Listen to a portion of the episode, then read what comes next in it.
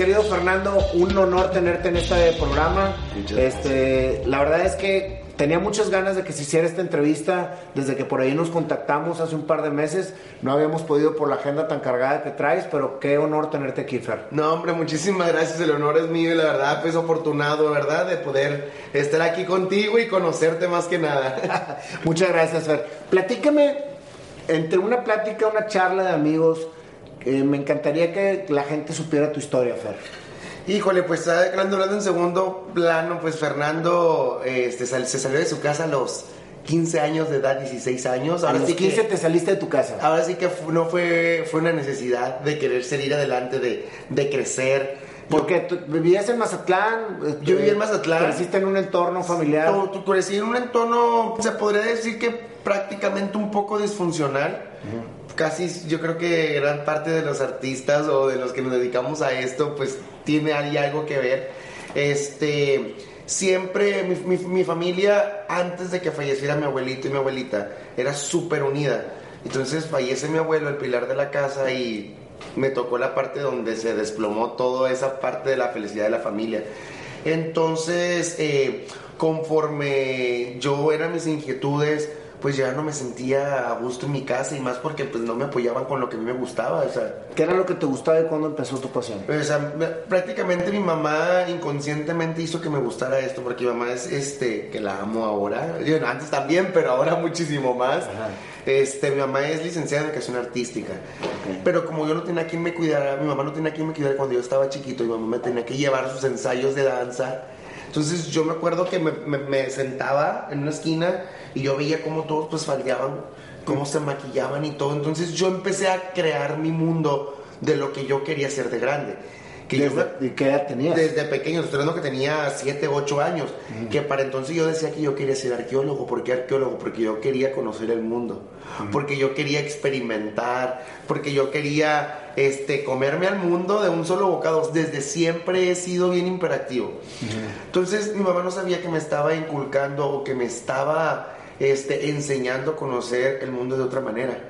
Este, cuando ¿Cuántos hermanos eran? Eh, ahorita ya somos cuatro, pero con mi mamá eh, y tiene, tengo mi hermano que tiene 40. O sea, te estoy hablando, yo tengo 31 y mi hermano me lleva 10 años. Tiene, tiene 41, perdón. Entonces, cuando yo quería jugar con él, él quería estar él quería estar en los antros en esa en esa época o sea mm. o sea cuenta que mi hermano era pues ocupó la parte de mi papá porque mi papá se fue cuando yo tenía dos años. Ah los abandonó. Él nos, nos abandonó. Mm. nosotros teníamos yo tenía dos años yo estaba nomás tu hermano y tú. Mi hermano y yo y pues mi mamá que la hizo de mamá y papá que que ahora ahora que ya estoy grande entiendo que los hijos nunca jamás debemos de jugar a los padres. En ese tiempo pues, para mí mi mamá era la mala yo le sufrí mucho porque mi mamá yo le echaba la culpa de muchísimas cosas cuando no sabiendo que mi mamá estaba haciendo todo para ser la persona que soy ahora. ¿Ibas a la, e, iba, ¿Viviste en el entorno de tu madre en ese entonces? Viví en el entorno de mi mamá. Mi mamá de cuenta que se ponía, hacía aseo en casas, este, se ponía a vender comida y aparte mi mamá se iba a, a, estudiar danza folclórica. Mi mamá estudió en Bellas Artes en Mazatlán, en, escuela, en una escuela de Bellas Artes. Por eso después te Por eso me empezó a gustar la parte de la artisteada, porque yo vi a mi mamá cómo se maquillaba, cómo decoraba sus vestuarios, porque eso lo tenían que hacer ellos, porque era calificación de los alumnos, de, o sea, de ellos con los maestros, y yo dije, wow, esto me gusta. Entonces jamás pensé que en vez de ser arqueólogo, ibas a dedicarme a la moda y a la belleza y conocer el mundo de otra perspectiva, ¿sabes? Pero fíjate, siete años querías conocer el mundo, creciste entre faldas y maquillajes. Literalmente, de verdad. Y, fíjate, entre todo, la gente dice qué padre, qué bonito, pero no fue fácil. O sea, sí fue muy difícil. Fíjate, una de las cosas que jamás voy a olvidar. Me acuerdo que un día de lluvia en una grabación de mi mamá, alguien fue a verla yo te acuerdo que tenía, sí, 7, 8 años, porque fue toda esa etapa. Eh, ya ves, cuando llueve las alcantarillas se destapan. Entonces, nosotros en Mazatlán, nosotros mi mamá tenía un bochito. ¿Y te acuerdas que el bochito se tenía que tapar porque si se mojaba, sí, se quedaba, claro. Pues no lo tapó la señora. y se quedaron varados. Nos quedamos varados. Tú se das cuenta que jamás me voy a olvidar. Imagínate la fuerza de mi mamá que sacó para llevarme a mí casi cargando, en una mano todos los vestuarios y con un palo iba caminando e iba picando para no irnos por la alcantarilla. O sea, ahí me di cuenta cuando, cuando los papás hacen todo por... por o sea, te traía a ti de un brazo y los, y los, y los, y los este, vestuarios. Para no, para, que no se vayan a, a, Porque ahí en Mazatlán se inunda, llueve y va, y o sea, el tsunami completo. Mm. y o sea, y esos son detallitos que dices, ay, qué chistoso. Pero no, o sea... No, ¿cuál chistoso? Son cosas que tú dices, wow, o sea, los papás hacen todo por los hijos. A veces uno no lo valora hasta cuando creces, la verdad. Y entonces, este, al momento de que tú vivías todo eso con tu mamá, ¿por qué le agarraste tanta tirre? Porque yo decía que por culpa de mi mamá mi papá se fue, o porque mi mamá, este, eh, me trataba porque mi mamá no era de cariño, mi mamá tiene apenas cinco años diciéndome, hijo, te amo. O sea, pero jamás yo sentí que mi mamá veía a mi papá en mí. Ándale. O sea, yo sentí que mi mamá me veía, volteaba a ver a mí y volteaba a ver a mi papá. Y pues era el reclamo de por qué nos dejaste, ¿sabes? Porque me de cuenta que mi papá dijo, ahorita vengo, ya voy vieja, ya no regreso, y por el cambio. ¿Y nunca lo volviste a ver? Lo acabo de encontrar hace dos años porque lo mandé a buscar porque yo tenía la necesidad de saber de él. Y ahorita es, no te puedo explicar que nos hablamos todos los días. No me digas. Bueno, ahorita llegamos a esa etapa. Esa es una etapa. Sígueme platicando de tu niñez. Este, pues era, yo siempre he sido un chavo, o sea, me corrieron de, de la primaria como cuatro o cinco veces porque era bien, este, yo no, yo no podía estar quieto en un, en un momento, o sea, y yo era el típico de que, ah, el Colbeck, ya llegó el Colbeck.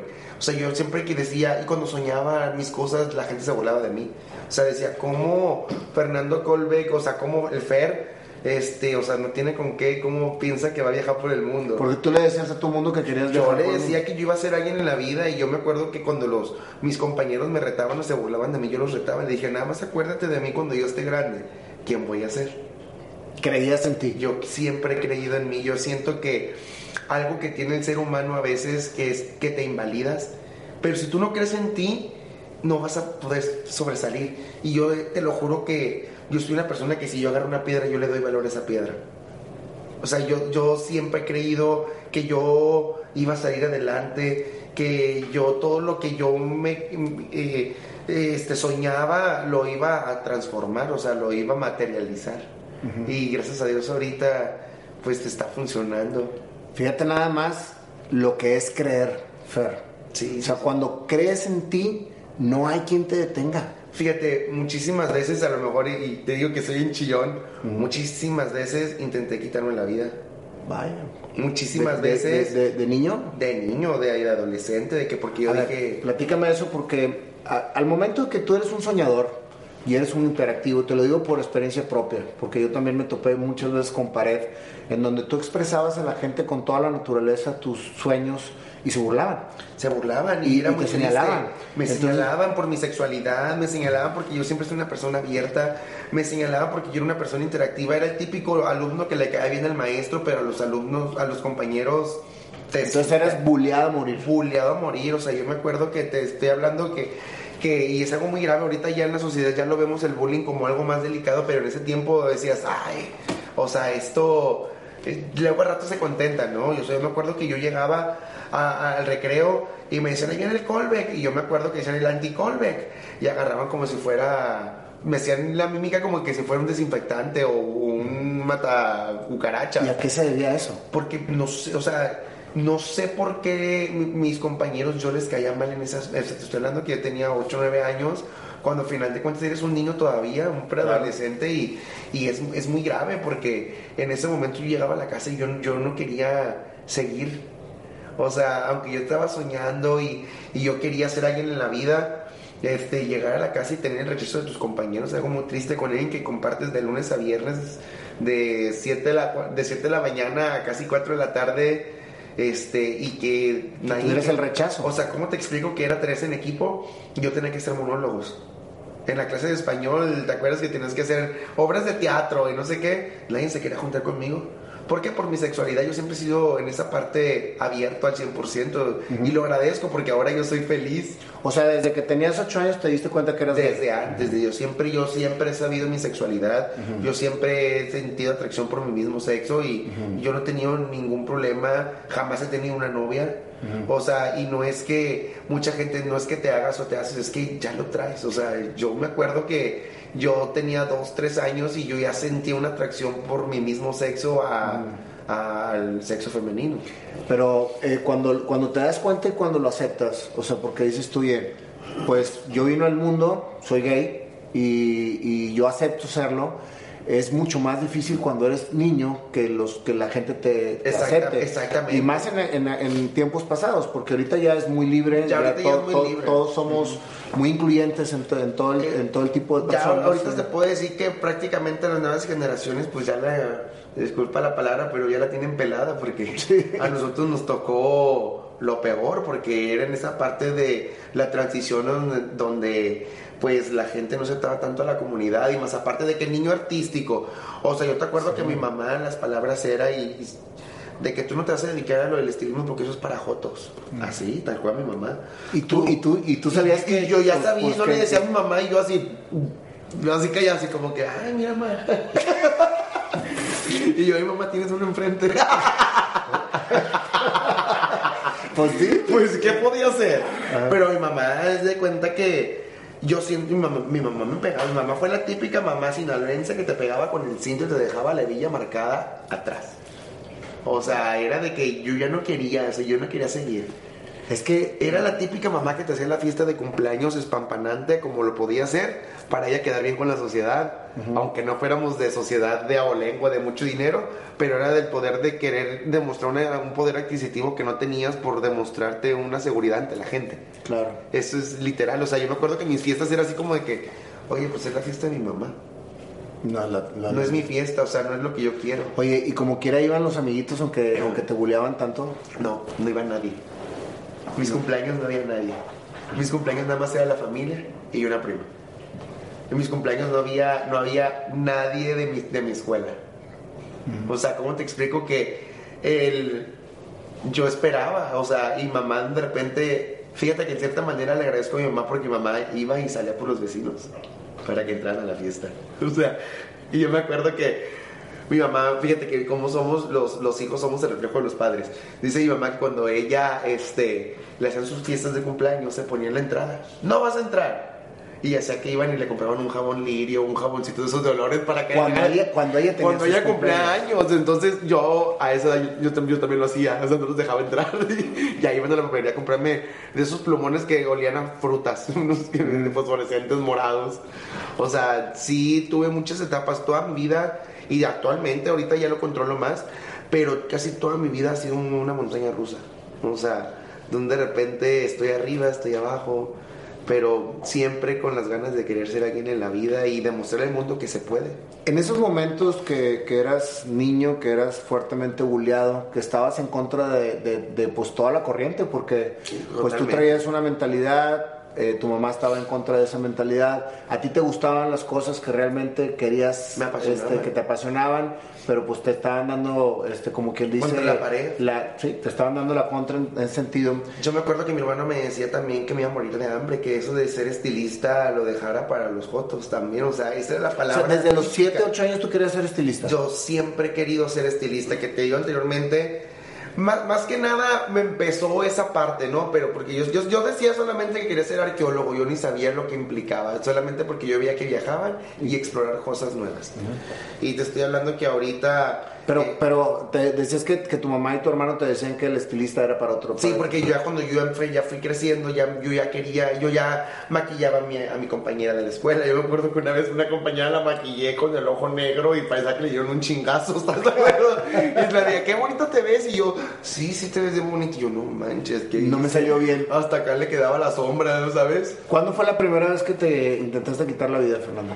Híjole, fíjate que de intentar, fíjate que fueron más que nada los pensamientos de que yo quería, yo no quería estar, o sea, te estoy hablando que tenía 8, 9 años, o sea, toda esa etapa de 7, 8, 9 fue la más difícil, porque pues es- dependes de una familia, dependes de alguien, entonces toda tu mente, a veces, yo a veces, yo siempre he dicho que porque a veces los padres deben de preguntarles a sus hijos realmente cómo se sienten. Claro. Porque mi mamá nunca me preguntó. Por eso cómo te hice la pregunta directa, porque ahorita vivimos en una sociedad en la que hay mucha frustración desde los infantes. Yo ya y que por eso ves tantas situaciones en las escuelas que no te, no te explicas los porqués. Y le Pero acabas de decir la parte, la parte correcta.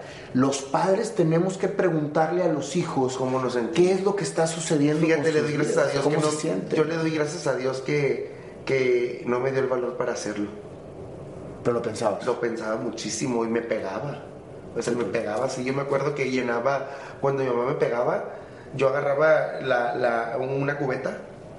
Este, y de hecho, cuando mi mamá vea esa entrevista, yo sé que se va a soltar porque son cosas que nunca le había contado. Pero qué bueno que lo estás haciendo. Este, agarraba una cubeta, la llenaba de agua y metía la cabeza dentro del agua y gritaba dentro del agua. ¿Tú? Sí, para sacar todo mi coraje. Ok. Para sacar, para, para, para, para sacar todo mi coraje y, este, y explotaba, o sea, sacaba todo mi coraje y, y era lo único que podía hacer. O agarraba la almohada y le pegaba o me pegaba en la cara. Porque, o sea, yo decía, yo no quiero vivir, yo no quiero estar así, ya no lo deseo.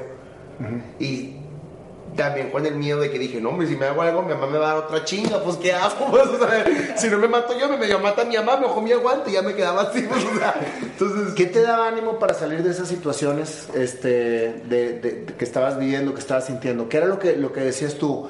Esta es mi mejor herramienta para poder salir adelante. Fíjate que jamás voy a olvidar a Claudia, mi maestra. Ella eh, en la escuela en la secundaria técnica y en Mazatlán yo me acuerdo que cuando todo el mundo le contaba lo que yo quería hacer de grande, se burlaba de mí. O decía, ah, Claudia, Claudia se burlaba. No, jamás, no, ah, es mi, maestra. que yo le contaba cualquier sueño, pero yo antes que a todo mundo decían, ay, este güey, o sea, se burlaban de mí, o sea, me veían por debajo. Y yo a Claudia cuando yo le contaba, oye, es que yo quiero maquillar artistas, quiero viajar por el mundo y quiero hacer esto y lo otro. Me acuerdo que yo me la pinteaba. ¿Cómo te explico que ya los maestros ni me pelaban en la secundaria? O sea, a mí ya me, me dejaban a loco. Me dejaban de que, ay, este, o sea, ya me pasaban nada más por seis por lástima. O sea, y Claudia, yo me acuerdo que la maestra, ha de cuenta que a todos los maestros les dejaban una vez al mes vender este, cosas como en, ¿cómo se llama? Eh, de, comida, pero como en el... Los snacks. Los snacks o así. Entonces se da cuenta que yo me quedaba con él, estaba bien gordito, pues estaba, estaba bien gordito, bien sabroso. Aparte, aparte eras gordito. tenía bullying por sobrepeso. O sea, imagínate, mi sexualidad, bullying por sobrepeso. Aparte no estaba bien visto que un hombre, pues estoy hablando que tengo 31, estoy hablando que hace 15 años más, no estaba tan padre visto que cómo se va a dedicar al estilismo. Entonces hablando que ya me tocó una sociedad medio ya aceptada, que ya quería este, eh, aceptar esa parte, ¿no? Y yo me acuerdo que le decía a Claudia, maestra, es que yo quiero hacer esto, yo quiero hacer lo otro. Y cómo te explico que cada vez que Claudia un triunfo me pone, me da gusto que todo lo que me contaste lo estás cumpliendo. Ay. Y de verdad que... O sea, ¿fue la primera persona que creyó en ti? Sí. Fue la primera persona de que ella creyó en mí, que me abrazaba, que incluso este me daba los ánimos y que era la persona que si yo, yo soy una persona bien eufórica que pensaba y contaba y decía voy a hacer esto, voy a hacer lo otro y ella se apasionaba conmigo. Otra gente, ah, qué padre, Fer, está súper, ya, ya tienes que ir. Y yo, ah, Y yo bien contento, no estoy bonito con mi torta. hombre, fue una Se puede decir que Claudia fue una de las herramientas que te ayudó Claudia a fue una de las herramientas que, me, que, que hizo que creyeran más en mí. En esa etapa en la que traías todo en contra, Fer, ¿tus sueños se, se disipaban? O sea... Jamás, mis sueños jamás, jamás eh, quitaron la fuerza.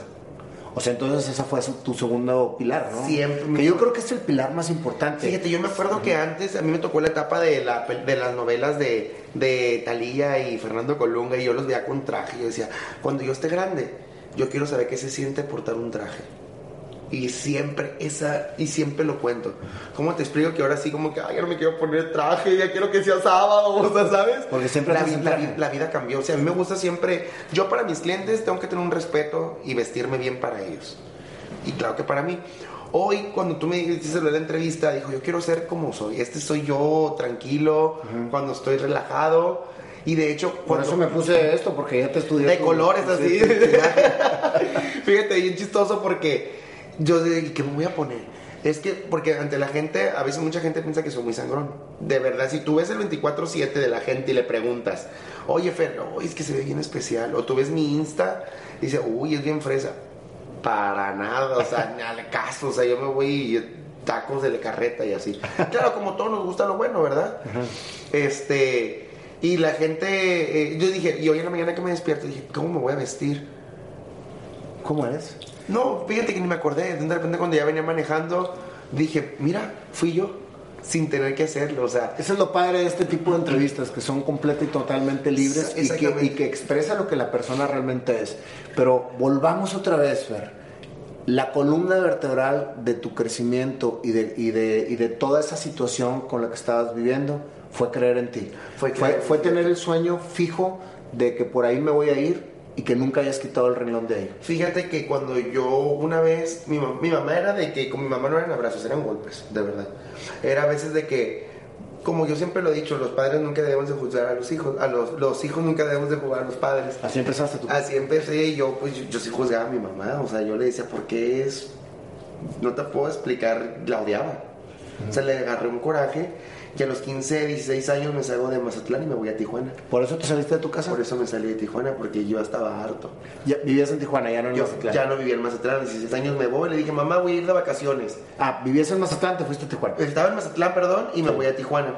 Este, le digo, mamá, mamá, voy de vacaciones. Y mamá, como era muy desobligada de mí, ah, pues haz lo que te dé tu chingada gana. 15 años. 15 años.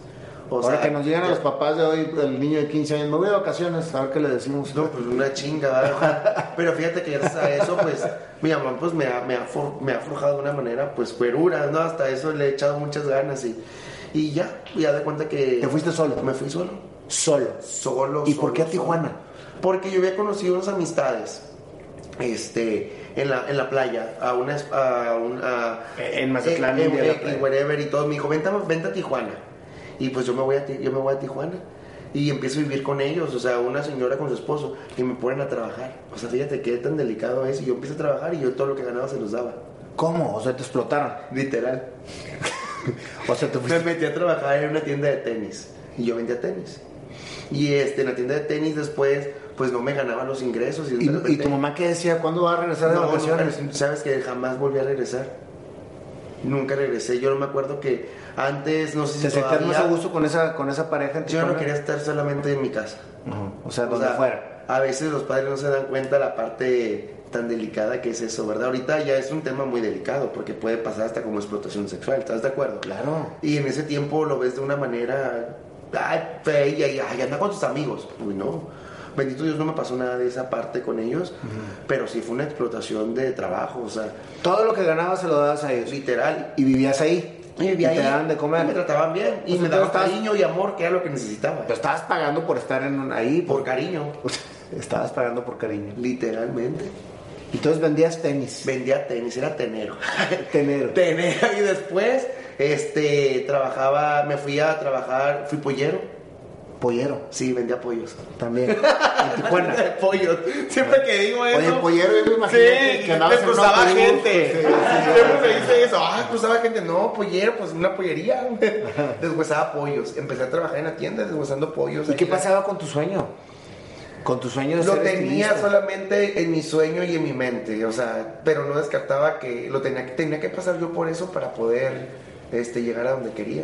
Después me fui a trabajar de mesero y de cuenta que yo Y trabajé siendo gordito. siendo gordito. O sea, me te comía siguió- todo. te siguió todo lo que ganaba me lo chingaba en el Oxxo. Bueno, eso no había Oxxo. Oye, ¿y te siguió buleando la vida? Sí, me siguió buleando, fíjate que y pero fíjate que yo creo que ya estaba curtido que ya ni ya ni, ya ni me hacía, yo ya estaba ya en una yo ya estaba en un modo así como de, de, de que ya no me interesaba lo que pasara, yo solamente yo quería alcanzar mi sueño. En el 2018, más o menos, empecé a trabajar en un, en, un bar en Tijuana de show transvesti. 2018, o sea, pues estás en 2008 será, ¿no? 2008, perdón. Sí, 2008, porque perdón. 2018, o sea, hace un año. Desde hace un año, 2008, perdón. y todo así. que son tantas. De dos- transvesti. En un show detrás de este. Entonces yo veía cómo se maquillaban. Y dije, no es cierto que otra vez. O sea, una vez más la vida me volvía. Exactamente. Y, y empezó otra vez a despertarme esa parte de. Y les agradezco a todos ellos. Y todavía me sigo hablando con ellos, ¿eh? Entonces, pero entraste a trabajar De mesero.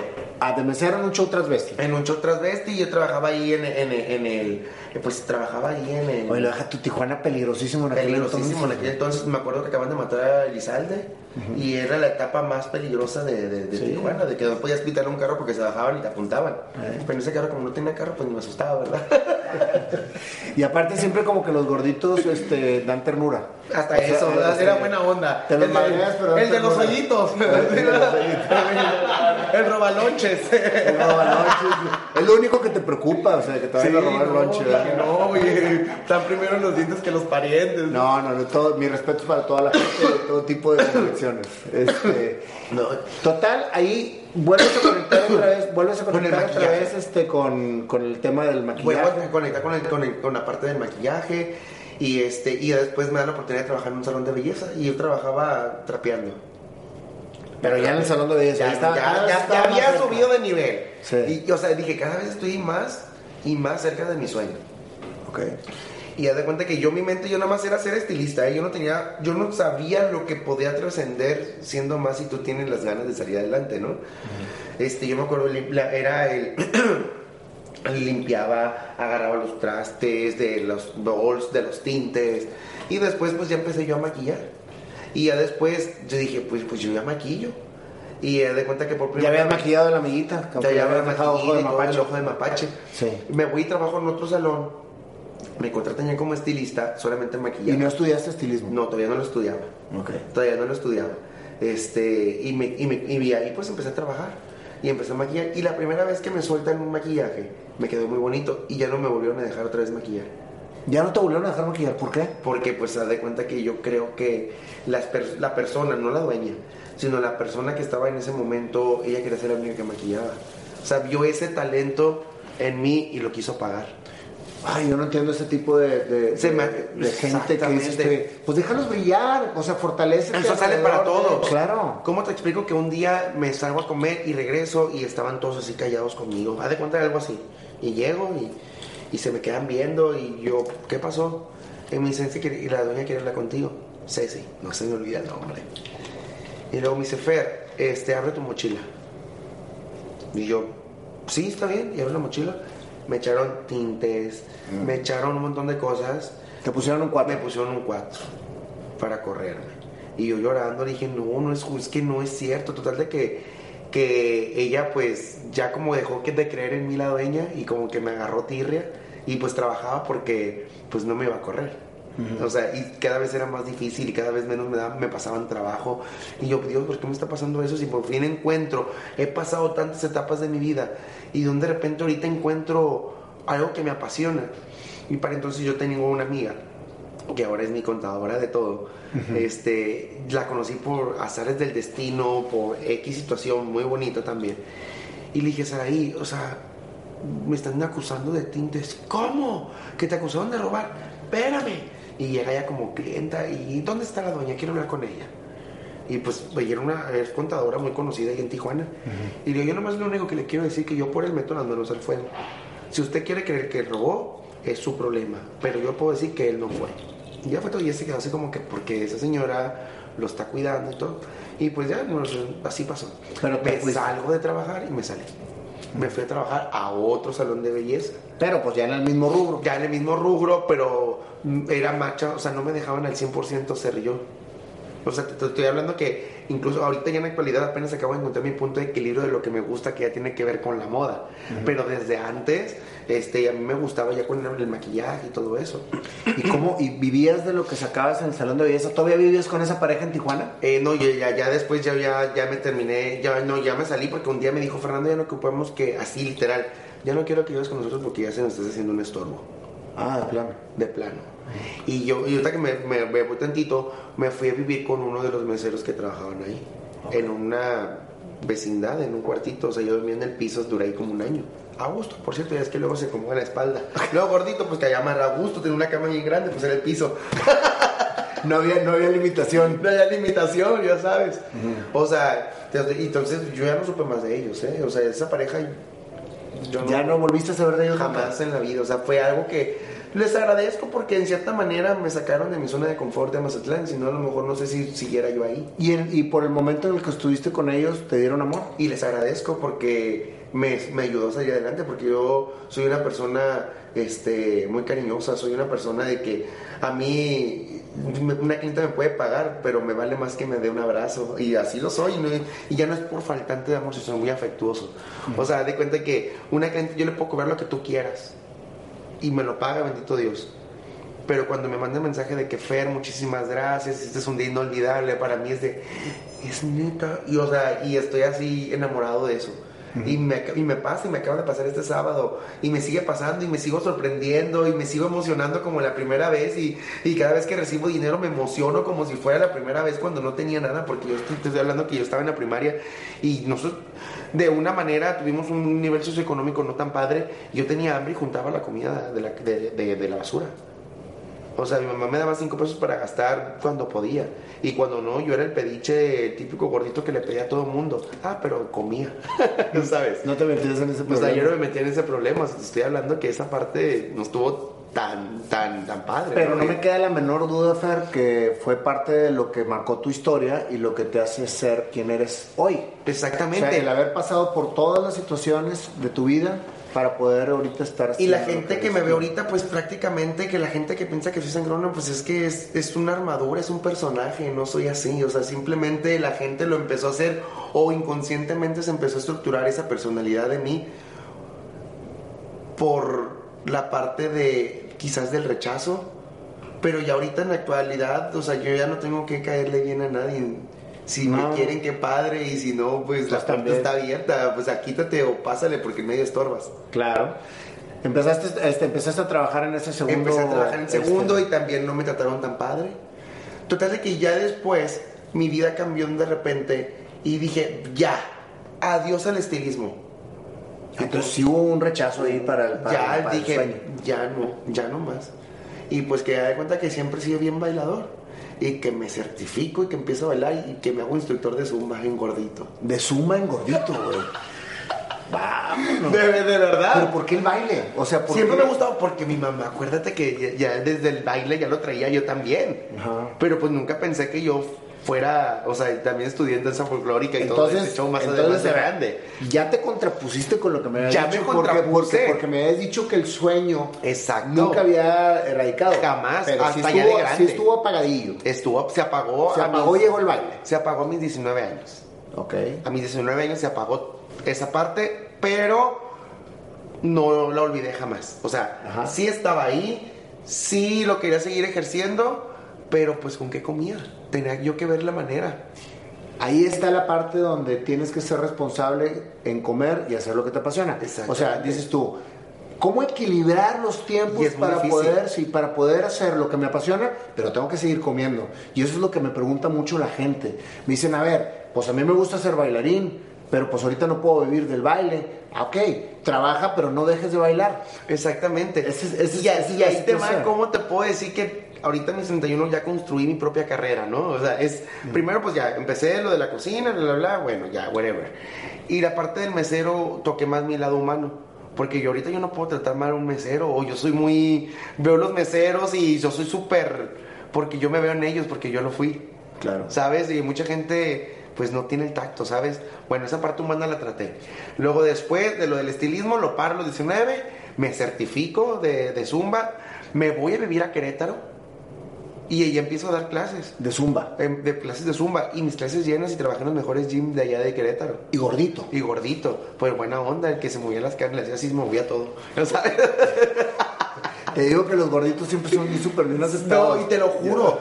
Y de, de verdad me fue muy bien. Y empecé a estudiar y, y- y empecé a prepararme más por el lado del baile, fíjate. Y, y- y ya. Entonces de repente, este, ya con lo del baile, estoy hablando que eso ya lo hice en, en Tijuana, me voy a Querétaro y empiezo a crecer con del baile. Me vuelvo a regresar a Tijuana. Te llamó la tierra. Me llamó otra vez la tierra que me escupió, o sea, de cuenta literal, o sea, yo soy, ahora sí que ahorita ya soy Mazatleco, Tijuana, Regiomontanos, ¿no? Ya voy a cumplir cuatro años aquí, pero Tijuana es mi segunda ciudad. Y regresas a dar clases Y de regreso zumba. a dar clases de Zumba, y donde de repente eh, una amiga de las que tomaba mi clase, oye Fer, supe por ahí que eres estilista, y yo así, ah caray, ¿Volvió? y de repente yo, sí, oye, quiero que me pintes el cabello. Ah, claro, Brenda, nunca se me va a olvidar. Y es mi amiga ahorita. Gracias a Dios, ¿verdad? y Brenda Villuendas, píntame el cabello. Fue la primera persona que le pinté el cabello y en Tijuana ya, ya siendo, ya había tomado qué cursito aquí, qué cursito acá, os digo, porque aunque no te estoy diciendo que, no te voy a decir que cuando empecé con las clases de baile, este, dejé mi, mi ilusión de seguir haciendo cabello y todo eso, sí lo seguía ejerciendo, ¿ok? Sí lo seguía trabajando. Este, eh, Brenda, ¿quién te pintó el cabello? El gordito, el profe de baile. ¿Cómo? Y así empezó. Y así empezó. Y que la otra, la otra alumna, te estoy hablando que mis clases eran de 80 a 100 personas. Wow. O sea, haz de cuenta que me O sea, eres empe- muy buen bailador. muy, de- muy, muy bueno, porque pues aparte sí lo hacía con técnica por mi mamá y aparte yo empecé a, a desarrollarme pues en el baile esa parte dije, si lo voy a hacer bien, lo voy a hacer bien. A medias nada. Y pues empiezo con el baile, empiezo todo y luego con el cabello y todo, entonces ya empieza mi vida a agarrar un equilibrio. En las mañanas daba clases de baile y en las tardes trabajaba en un salón de belleza. Ya, todavía no tuyo. O sea, Todavía no mío. No, no, yo tra- de empleado. Ok. Todavía no era mío. Ok. Y, este, y empecé a trabajar en ese salón de belleza y me empezaron a hacer de gente y todo. Donde de repente me empieza a ir muy bien en el salón de belleza. Y esta persona que me dio la oportunidad, pues sintió pasos en la azotea. Que volvemos a lo mismo. ¿Por qué pasa eso? No se debe de pasar. Al contrario, yo siempre he dicho que el alumno siempre supera al maestro. Y Claro. estoy hablando ahorita con las escuelas y todo. A mí me gusta que mis alumnos sean mejor que yo. Porque quiere decir que estás haciendo bien tus cosas. Claro. Es como cuando los padres dan, eh, cre- crean muy bien a sus hijos y tienen hasta mejores sentimientos que los padres. Dices, wow, hizo un buen trabajo. Entonces se de cuenta que, que así pasó. Me empecé yo a empapar de todo. Y a los 20, 2010, 2010, este, dije, voy a poner mi salón de belleza. Todavía no estudias estilismo. No, ya, ya, ya, ya, pero yo ya tenía las bases. Ok. Y yo ya empecé a tomar cursos y yo, yo no tomé un estilismo como en la escuela de colorimetría. La vida me enseñó. Dios de una manera me puso sabiduría en mí que después ya tomé puras actualizaciones. Que eso ya lo hace la gente que estudia. O sea, y la gente sabe, o sea, confiaba en mí y, y, o sea, ya ahorita pues obviamente ya estudia en otros países y todo. Pero la gente con- confía en mí. O sea, confiaba en mí, o sea, y yo no los pude defraudar. Y yo creo que, ¿sabes? Ahorita que, que estoy hablando la palabra de confiar, como me veían la pasión y en mis ojos les reflejaba el amor a lo que tenía, no les importaba si sabías o no. Siento yo que... Eso era tu confianza. Esa era la confianza. Esa era la confianza de la gente. Y que aparte que no me salía mal, la verdad. O sea, me, me salía muy bien. Entonces, empiezo con eso y dije, ¿cómo voy a poner mi salón de belleza? ¿Qué voy a hacer si no tengo dinero? No tengo nada ahorrado. Pues no vivías tengo, al día. Vivía más que al día. O sea, te estoy hablando de comprar una maruchan y de mi maruchan, o sea, desayuno y comida. Y como que ya seguías gordito. Y como que se gordito, ¿eh? Ojalá hubiera bajado. o, sea, o sea, yo mi vida cambió a partir del 2016. Y te estoy hablando de que era o comía, o pagaba esto, o pagaba lo otro. Y yo pagaba, pues pagaba una renta. Y yo tuve, o- después tuve otra pareja donde me dejó encharcado en cuestión de que me bajó las lunas y las estrellas, que por eso me volví a regresar a Tijuana. Y donde de repente me dijo, no, siempre no. Y ya no supe más de él Wow. porque él era, una- era americano. Entonces me dejó con la casa que me había sacado de renta y todo, y yo, ¿qué voy a hacer? O sea, ¿en qué momento otra vez? Si ya estaba bien, ¿por qué otra vez desde un principio? ¿Por qué otra vez me vuelve a pasar a mí? Porque si ya estaba bien equilibradamente emocionalmente, otra vez voy a empezar desde cero. ¿Qué voy a hacer? Por donde yo vivía, este, pasé por la avenida Las Palmas y había un lugar que se hacía renta. Y yo decía, el señor Rubén, te lo juro que te das cuenta, tengo los nombres clavados de esa gente que estuvo para mí, no se me va a olvidar, como Claudia, Brenda y Rubén. Ay, señor Rubén, de verdad que le agradezco tanto. Llego y tocó, ay, disculpe, quiero saber cuánto renta el local. Era como más o menos esta área dos veces más grande, pero con todo y el baño y el estanzuel y todo, chiquito. No, pues 350 dólares, porque allá en Tijuana casi todo es en dólar. Casi el 90% de las rentas todo se cobra en dólar. Y yo estoy hablando que cuando me dicen 350 dólares, yo así, o sea, manches, es un montón. Y dije, sí, a ver si me puede dar una oportunidad. Y me dice, ¿cómo? No tengo dinero. Así, así le dije. Pero tengo todas las ganas de salir adelante. Déjeme le consigo los 350 dólares. Deme oportunidad un mes de trabajarlo o dos para poderle darle el depósito. Pero por favor, deme la oportunidad. Yo veo este lugar y siento que aquí voy a poder hacer algo. Volviste a creer. Volví a creer otra vez en mí. Y me dice él, híjole, es que tengo ya lista de espera, o sea, no, por favor, le digo, de verdad lo necesito, o sea, y no tengo nada, yo sí, no tengo ni una plancha para planchar el cabello, por favor, deme la oportunidad. Así pasó. Agarro, me fue, me fui llorando, y te lo veo que te cuento y me dan ganas de llorar. Y dije, pues, ¿qué voy a hacer? Y me acuerdo que me siento fuera de la casa y dije, ya estuvo, o sea, ¿qué voy a hacer de mi vida? Y, y, y las historias de antes y, y todo ese monstruo te empieza a jalar y a pensar cosas, robo, hago esto, ¿qué hago? Empieza, me exploto sexualmente, no sé, o sea, tu, tu vida empieza y te empieza a pensar cosas que no eres tú. ¿Qué es el ego? Al día siguiente, soy el teléfono. Y me marca, hola Fer, ¿cómo estás? Soy Rubén, soy Rubén. Y luego me dice, es que te quiero decir algo. Yo, ¿qué pasó? El local es tuyo. Yo, ¿cómo? O sea, ¿es en serio que me está diciendo eso? Es que lo que pasa, tú tienes algo en los ojos que los demás no lo tenían. Yo sé que tú vas a ser alguien en la vida y que tu palabra me la vas a dar. Y que de la pasión tanta que tienes y que me demostraste que lo vas a cumplir. Y yo, ¿es en serio? Sí. Me aventé, pongo mi salón. Así empezó. Así empezó mi salón. Pongo una silla de este refresco roja. Este, una amiga me regala su plancha. Y así empiezo. Eh, me acuerdo que mi primer tapiz, como yo, ahorita ya cuestan bien baratos los tapices, pero ¿te acuerdas que antes comprar un Sí, papel tapiz claro. era un poder, y que tenga el poder adquisitivo, obtener un tapiz en tu casa era wow. Pues yo compré tela de la parisina y empapelé la, entapicé la pared. Y así empecé yo a hacer mi negocio. Y que iba a un tianguis, otro tianguis, y conforme yo ganaba lo iba decorando. Y yo me acuerdo que no quería salir de ahí. O sea, te estoy acuerdo que yo llegaba a las 6 de la mañana y salía a las 2 de la mañana A las dos. de que yo estaba ahí decorando, pintando y empecé a hacer y empecé a hacer, me acuerdo que una amiga me después me vendió su plasma en 100 dólares. Después me regaló esto y otra amiga me regaló el maquillaje y, y así empecé. Fueron regalos, cosas que Dios, Dios, Dios, Dios y Yo por eso tengo muy todo que los tiempos de Dios son perfectos. Y Fernando vuelve a renacer. Y empieza el negocio. Y empieza el negocio. Y empiezo a negociar y empiezo a salir. Y la gente iba. Y la gente empezó a ir. Estoy hablando que antes yo cobraba baratísimo y ahorita dicen que soy el más caro de Tijuana. Y, y pues aquí los precios de, de San Pedro y así pues estoy equilibrado. Pero en Tijuana ¿Cuántos salones tienes ahorita? dos. Do- uno en Tijuana y otro aquí. Y dos escuelas y una tienda de vestidos. Wow. Empieza a crecer el negocio. Don Rubén cree en ti. ¿Cuánto duraste ahí? Cuatro años. Cuatro años. Cuatro años y te estoy hablando que don Rubén, espérame con la renta. Y me esperaba. O sea, me- máximo me trazaba dos, tres meses. Pero él fue un punto fundamental, fue una clave. Nunca le dejaste pagar. No, nunca. No, incluso te acuerdas cuando yo me salí de ahí, yo le dejé hasta los aires en agradecimiento. No sé si él estaba contento, ¿verdad? Pero yo sí, yo me fui en agradecimiento. No, pero él lo ve y me dice, Fer, es que te acuerdas, si te acuerdas. En el 2015, este, cuando yo ya estaba ya creciendo, yo ya rebotaba, subía de peso. Esa es otra parte que también me tenía muy deprimente, el sobrepeso. Otro monstruo mental. Era porque el sobrepeso era muy triste, que yo me quería ver de una manera y ya de cuenta que, que no, no, no podía. Y, y otra vez me vuelve otra vez esa parte de que yo ante la gente muy contento, muy feliz, cerraba la parte y me veía en el espejo y decía, yo no quiero estar así. Yo no quiero estar así.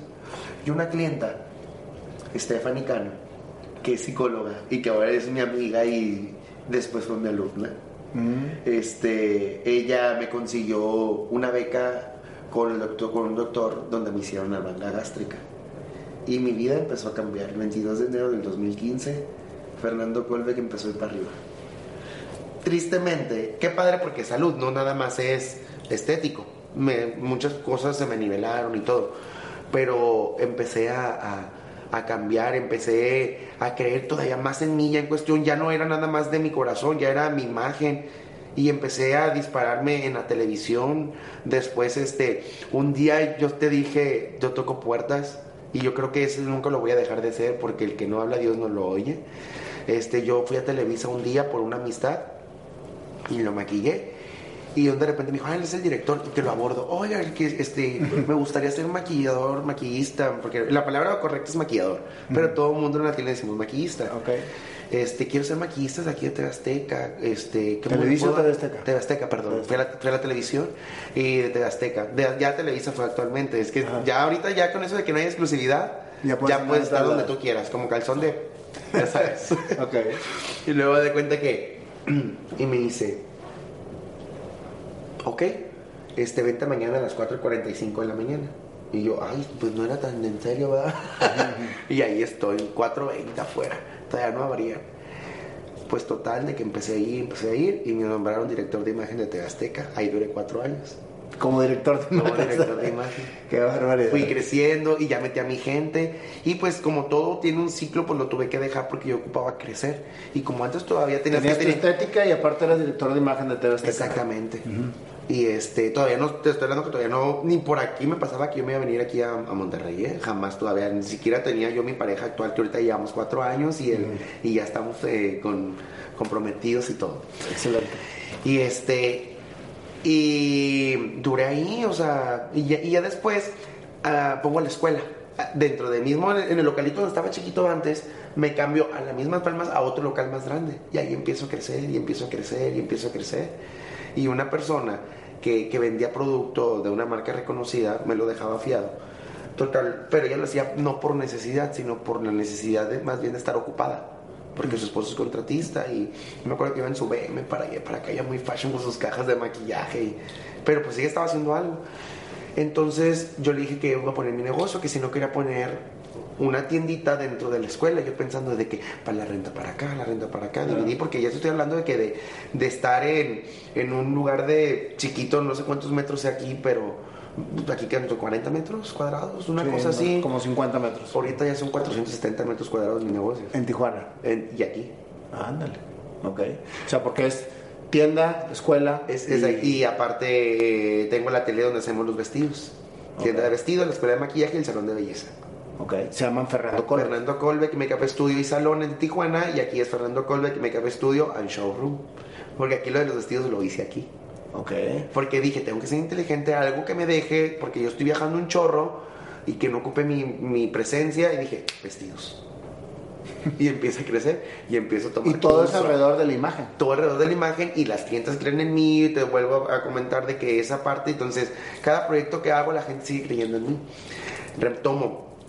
Esta persona, este, la hago mi socia en Tijuana y crecimos juntos. Y ahorita ya, pues ya empieza la parte padre después de todo lo feo, porque ahorita se escucha resumirlo en una 40 minutos y todo, pero fueron 40 minutos de lágrimas de sangre, de llorar, estar de que no querías vivir, al día siguiente querías todo y luego de repente desistías porque no podías y luego aparte te estoy hablando que, que, que el apoyo de tu familia no lo tuviste, o sea, no, no, tuviste el apoyo de tu familia y no, este, que tenías esa palmadita de que tú puedes. Nunca la tuve, yo tuve más el apoyo de amistades, de esa familia que escoges por elección, claro. esa familia de vida.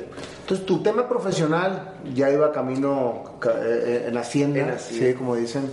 Este, tu parte personal en el sentido de tu, de tu físico estaba este, pues ya arreglado, o sea, porque el 2015 de en adelante sí, te arreglaste todo y, y, te convertiste en Fer Colbeck, el nuevo Fernando.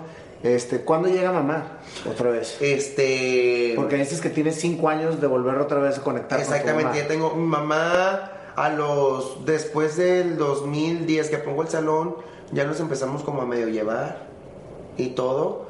Y este, ya ahorita, ya por hoy, para no te cuento más largo, como decimos allá en Mazatlán, mi mamá es mi fan número uno. Mi mamá la amo, la adoro y todo lo que soy ahorita y lo que voy a seguir haciendo es por ella, porque sin ella, si no hubiera sido así como lo fue ahorita, este, no fuera y no tuviera la, la, la, la garra, necesidad de crecer.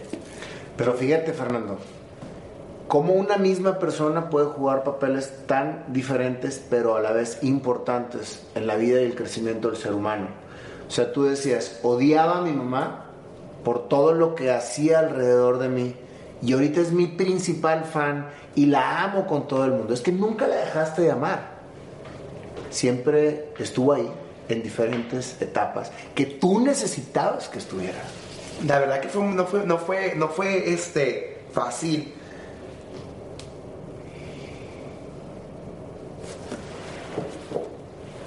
Yo me acuerdo que, que, yo veía a mis amigos cómo sus mamás abrazaban, o cómo sus mamás abrazaban a sus hijos, y yo, ¿yo por qué no tengo eso? ¿O por qué no lo hace mi mamá? O sea, porque mi mamá nada más son golpes y groserías.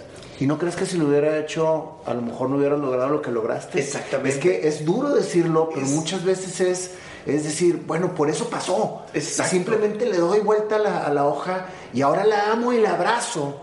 No, y te lo juro que ahorita, o sea, ya, este, ya estamos, nos vamos a tatuar juntos, o sea, mi mamá, te estoy hablando que de, de decirme tantas groserías, ahorita mi mamá me dice que a veces no me la creo que me dice, mi niño, mi amor, te amo, lo mejor que me ha pasado en la vida, o sea, todo eso que necesitaba ahorita me está dando el valor y la fuerza para seguir siendo. Mucha gente a veces dice, me, me ha dicho muchas amistades que no creen el- la capacidad que tengo para el perdón. Y yo siempre he dicho que el perdón es una de, de las partes más fundamentales del ser humano, que si todo el mundo supiera perdonar, el, el mundo no estuviera tan contaminado emocionalmente. Pero creo que sabes cuál es la, la magia de tu perdón. Que aceptaste lo que, lo que viviste con cada persona Exacto. y entonces entendiste por qué esa persona fue así contigo. Y ahora simplemente dices, ok, lo necesité en el momento así como fue y lo perdono y ahora lo aprendo hacia lo que me dejó. No, o sea, ¿cómo te puedo explicar que yo, si Dios o alguien me volviera a decir, Fernando, vas a tener que volver a pasar por lo mismo para estar como es, para estar como estás ahora, yo con los ojos cerrados me hinco ante Dios y le digo, lo hago y hasta el doble. Porque yo sé que es ahora abrazar a mamá, que es abrazar a papá, porque es otra etapa muy difícil. En el 2018 lo acabo de conocer, pero te estoy hablando que yo durante toda esa etapa yo veía como mis compañeritos jugaban fútbol con sus papás. El día del padre, yo así sentado y todos los compañeros con sus papás. Y yo, "¿Pero ¿por qué a mí? O sea, yo siempre le reclamaba a Dios, ¿por qué a mí? O sea, en vez de decir, Dios, gracias por lo que me diste, por lo que me tocó. A veces la gente no somos agradecidos. Así si, por ejemplo, tienes dos pedazos de torta y te toca la torta más pequeña, te tocó. Pero en vez de agradecer, estás, ¿por qué no me tocó el otro pedazo? Claro. Y, ah, y- incluso y me pasa a mí y así somos el ser humano esa parte. El día que yo conozco a mi papá un día antes, ¿Cómo, este, ¿Cómo te nace conocerlo y cómo lo hiciste? Siempre, siempre, siempre yo he querido buscarlo, siempre yo tenía esa necesidad como para decirme, hijo, no te quiero ver, Ah, ya Y- y sabes. ibas preparado para Yo eso. Iba preparado para los dos episodios, o para abrazarlo, amarlo y besarlo, o para cerrar ese capítulo y de que no estuvo en mí, yo ya lo busqué. Yo ya sano esa parte, que es una parte, pues tú sabes que el lado izquierdo y el lado derecho de todos es el equilibrio de mamá y papá. Ya había sanado la parte de mamá. Mi mamá un día se me hinca de rodillas a pedirme perdón. Tristemente, yo, yo cuando lo vi hacer fue un alivio, pero a la vez, ¿cómo mi mamá me va a hacer eso? Y la levantaba, pero mi, mi yo es todo lo que me hizo. Sí, sí me explico, era como el ego de que, o sea, y te lo juro que yo me acuerdo de esa etapa y, y me da una parte de que, mamá, no lo hubieras hecho. Pero mi mamá lo, lo ve y dice, o sea, ¿cómo te explico que ahorita mi mamá no tiene nada que ver en el rencor de como que yo le dije, mamá, voy a buscar a mi papá? Adelante, mi hijo, es tu decisión. Imagínate, y al principio ella, ella a lo mejor te veía me con veía en mí, o sea, te acuerdo que pues me llamo igual que mi papá. O sea, mi papá se fue a los dos años. Yo me apellido Santo y Seña güey, me parezco a mi papá y estoy igualito que mi papá. Entonces mi mamá me veía, veía en él, era, era Fer. O sea, ¿estás de acuerdo? Pero ¿cómo evolucionó también tu mamá? con Mi mamá también evolucionó un montón, pero demasiado. O sea, mi mamá, o sea, ¿cómo te explico que mi pareja actual le dice, "Eh, tú eres mi hijo, tú no eres mi yerno? O sea, imagínate la capacidad de cambio de mi mamá mental para Después ahora. de todo lo que- Chacando mi mamá. Mi mamá, ¿sabes cómo le tuve que decir que yo era gay? Mi mamá se enteró por la radio. Ahorita que me estoy este, saltando esa parte. Porque yo ocupaba sacarlo y decirle a mi mamá. Pero me acuerdo que un día había una radiofusora donde decía, márcanos y saca lo que sientas. y pues que yo, pues que bueno, pues a ver, es cierto, pues, pues, yo, pues, a ver, a ver. Y pues que marco, ¿no? Y que me pongo chullito. Mi mamá me dice chullito por eso. Y digo, no, pues que quiero contar pues que soy gay, ¿no? Y que mi mamá, y pues que mi mamá se le ocurre poner la radio y que escucha el chullito. Y mi mamá, hijo de su chingada, más ese Fernando, no es chullito. De plano. De plano. Así se enteró. Así se enteró. Y pues ya sabrás, ¿no? La chinga que me metió. Te, te, lo cuento, te lo juro de risa, pero fue feo, ¿eh? Bueno, no, no, no fue padre, o sea. Ay, pero si son, si vinieron al mundo a hacer esa etapa de su vida y vivir eso, sáquenlo. Exacto. Sáquenlo, No se repriman. gorro, no o se sea, no repriman. hacer otra vida que no deben de ser porque al final de cuentas no están contentos. Yo creo que no hay peor que alguien que sea de la comunidad y no lo, no lo exhiba.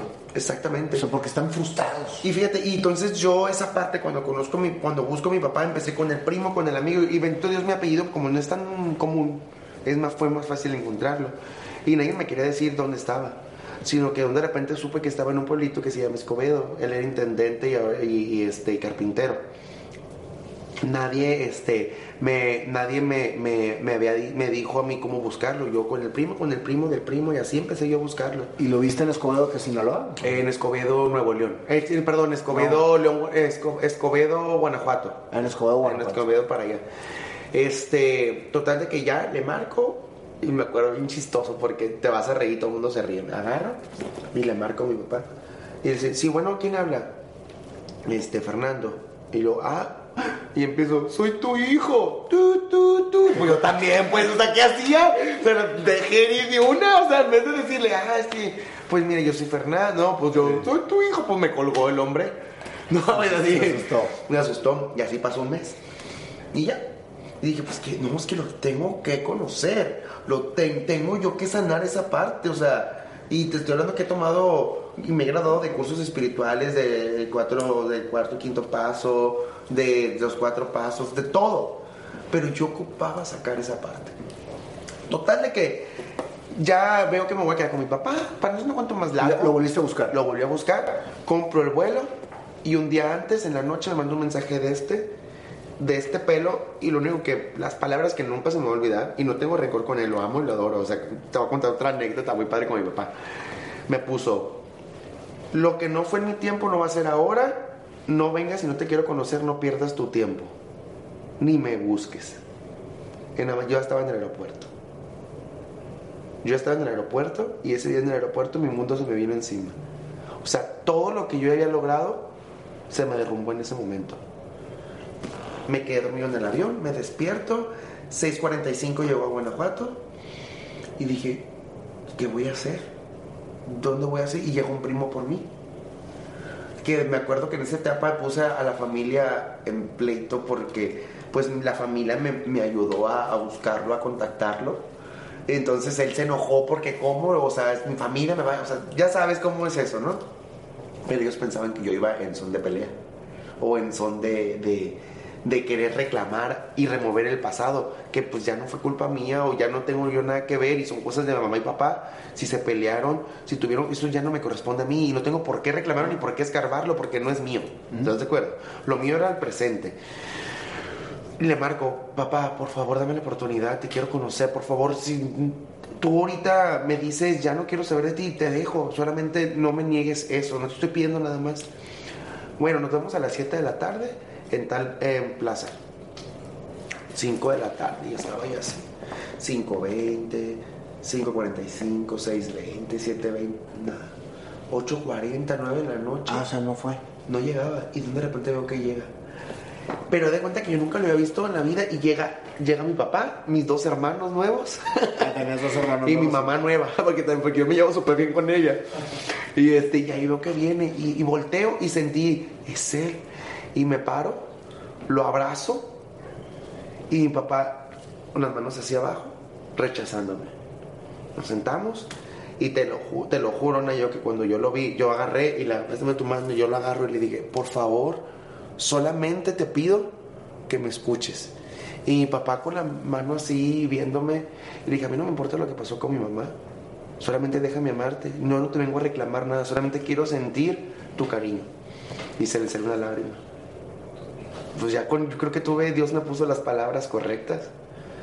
Agarra, se para y me abraza. Y a partir de ahí, mi papá fue, hijo, ¿cómo estás? Todos los días. Ya, dos años. Y aparte te llevas con tus hermanos. Mi hermana se llama Fernanda. O sea, nos llevamos de mal, nos decimos de cosas. Además, no poder. Carlos, mi hermano, tiene 18, 19 años y está de este pelo más grande que yo. Nos, me lo llevé ya de antro. O sea, te estoy hablando que otra vez vuelvo a renacer. O sea, mi vida digo que ha sido un, carrusel. Pero ¿por qué nunca dejaste de buscarlo?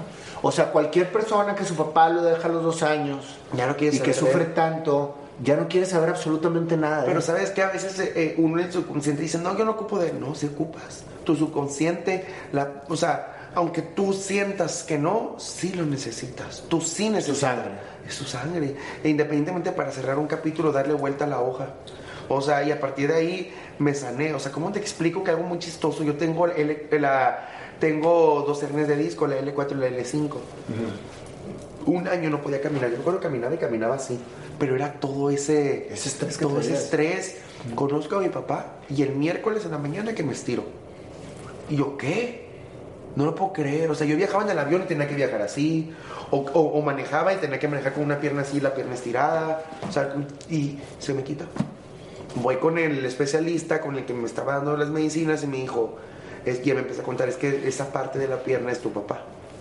Claro. O sea, y, ya- y se me destensó todo, y o sea, y mi vida cambió, no te puedo explicar, o sea, ya llevo veintitantos países. Pero fíjate, mi papá, Fernando, fíjate, nada más déjame hacer un paréntesis porque vamos a cerrar con tu parte profesional actual, que es muy, muy interesante.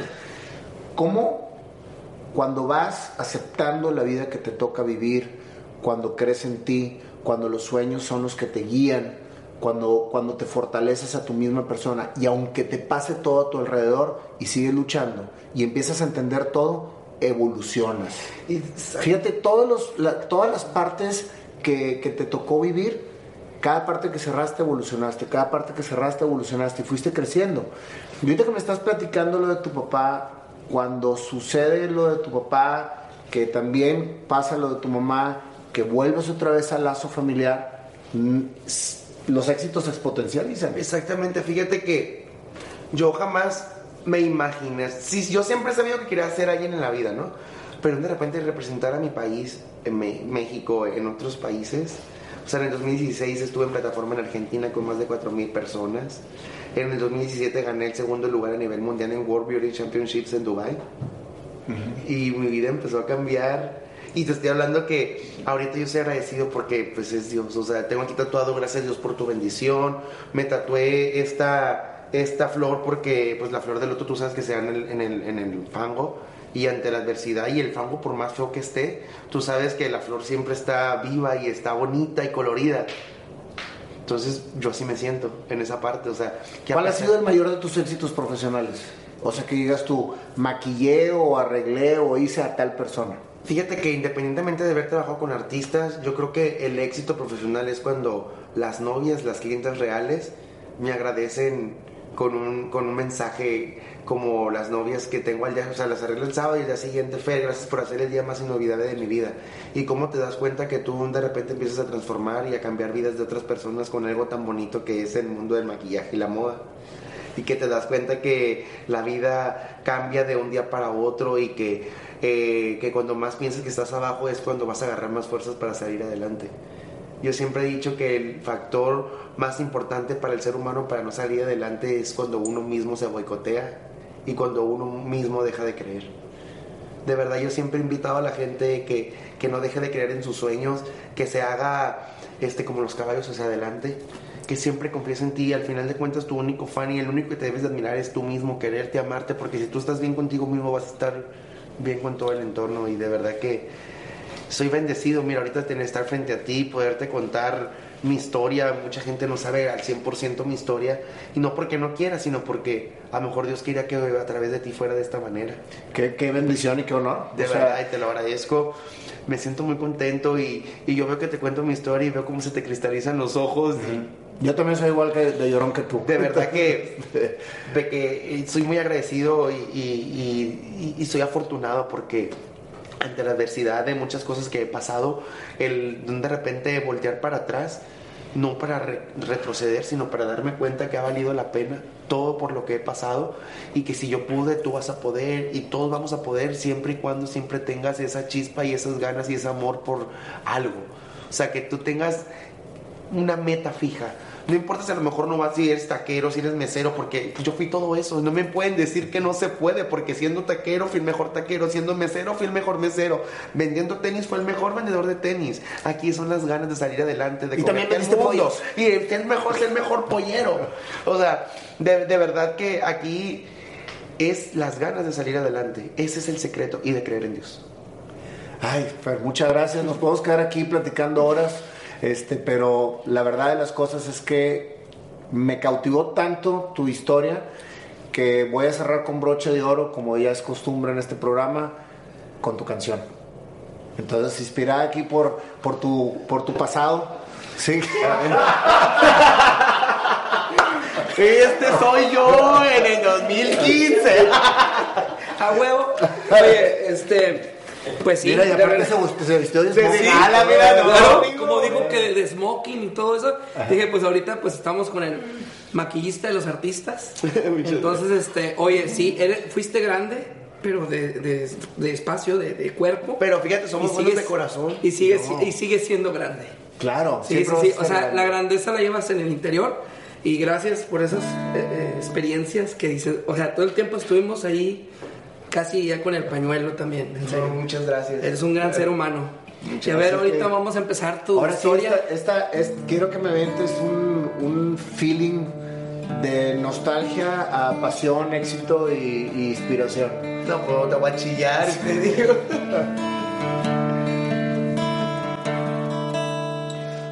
Una vida llena de ilusión.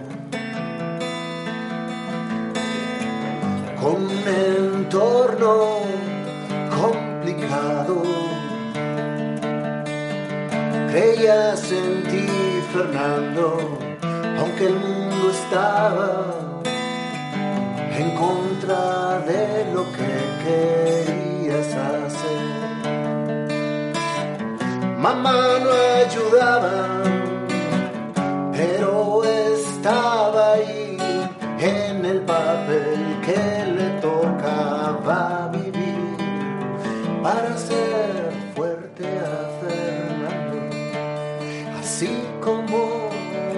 a tu alrededor. Parecía que era una tormenta hasta la vida quisiste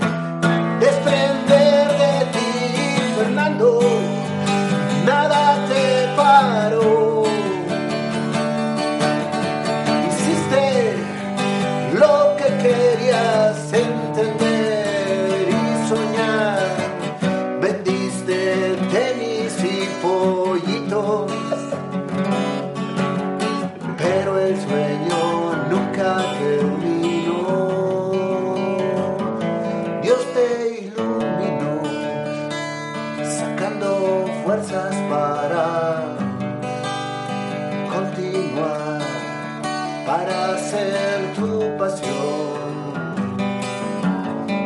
Bailando,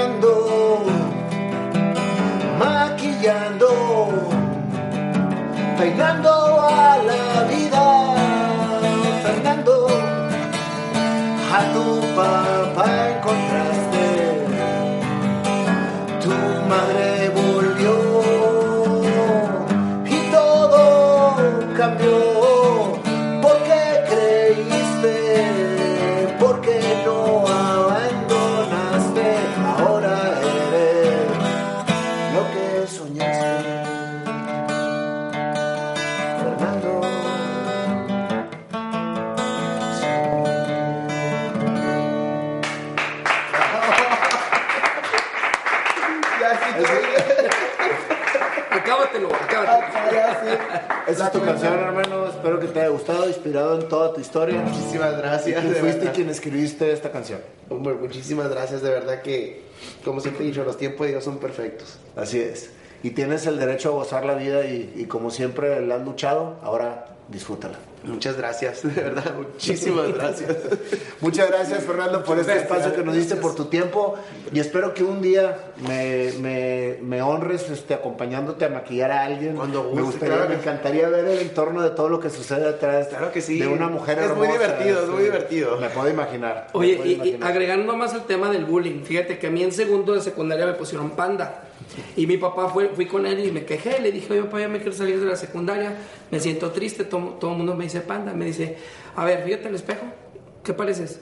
Y yo, pues panda, te, te chingaste, ¿no? Pues sí, es que a la vida hay que sonreírle. que te Exactamente, sea, al final de cuentas hay que agarrarle el lado bonito, Yo ¿verdad? corrí con él para que me echara la mano y, mira. y dije, güey, ¿qué pareces, cabrón? Muchas gracias, muchas gracias, Fernando. No, gracias. muchísimas gracias. Excelente. Hermanos. Fernando.